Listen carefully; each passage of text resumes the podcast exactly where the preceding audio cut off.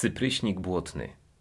Gatunek pochodzący z Ameryki Północnej, naturalnie rosnący na terenach bagiennych, okresowo zalewanych, gdzie wytwarza korzenie oddechowe, tak zwane pneumatofory, które pełnią również rolę zapasową oraz kotwiczą drzewo w grząskim gruncie. W parku, choć niewielkie, pneumatofory są obecne. Pomimo iż cypryśnik błotny jest gatunkiem nago-zalążkowym, tak samo jak modrzewie zrzuca igły na jesień. W tym przypadku odrzuca on nie same igły, a tak zwane pędy zielone wraz z igłami.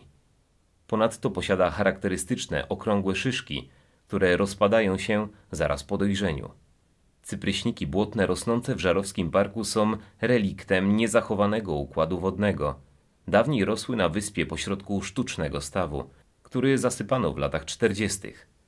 Sam staw powstał w 1870 roku, a więc wiek drzewa można szacować na około 140 lat. Prawdopodobnie to jedyna taka grupa uchwycona na licznych fotografiach archiwalnych jeszcze sprzed II wojny światowej, które stały się wręcz wizytówką parku, ale też całego regionu. Najwięcej pomników przyrody tego gatunku ustanowiono w województwie dolnośląskim i lubuskim –